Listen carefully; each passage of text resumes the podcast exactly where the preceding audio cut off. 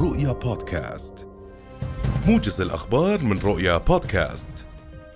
قال رئيس الوزراء بشر الخصاونة إن الحكومة قامت خلال جائحة كورونا بتطوير قدرات القطاع الصحي من خلال مضاعفة القدرات الصحية بواقع 300% وأضاف الخصاونة خلال مؤتمر صحفي عقد في رئاسة الوزراء أن إجمالي عدد جرعات المطاعم المعطاة في الأردن تجاوزت تسعة ملايين جرعة. الخصاونة أعلن أيضا خلال المؤتمر الصحفي أن الحكومة ستطلق خلال أيام بدء خدمات الجيل الخامس للاتصالات مشيرا إلى أن الحكومة اتخذت قرارا بتمكين شركات الاتصالات المحلية من تأسيس البنية التحتية لخدمات الجيل الخامس.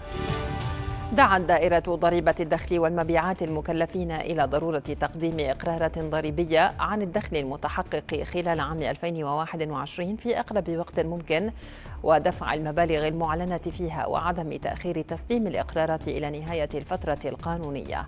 الدائرة طلبت من المكلفين مراعاة تعبئة هذه الإقرارات بالمعلومات الواقعية والصحيحة التي تعبر عن دخلهم الواقعي والحقيقي والذي يعبر عن أنشطة أعمالهم الحقيقية خلال عام 2021 وأشارت الدائرة إلى أن تقديم الإقرارات يتم إلكترونيا على موقع الدائرة.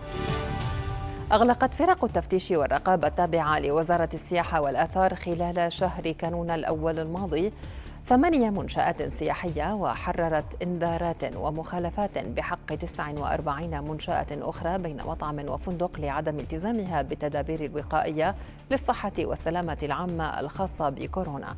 الوزارة أوضحت في بيان صحفي اليوم أن لجان الكشف نفذت 1058 جولة تفتيشية على المنشآت السياحية في جميع محافظات المملكة ونبهت 82 منشأة لافتة إلى وجود 858 منشأة سياحية ملتزمة بالتدابير الوقائية للصحة والسلامة العامة. حذرت الهيئة البحرية الأردنية أصحاب المراكب والقوارب البحرية في خليج العقبة من الخروج خلال فترة عدم الاستقرار الجوي التي تشهدها منطقة العقبة وخليج العقبة.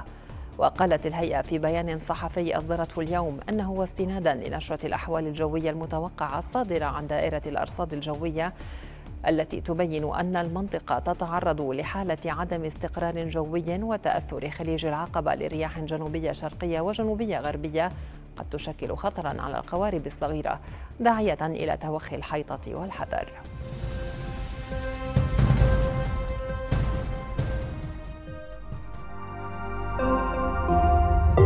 رؤيا بودكاست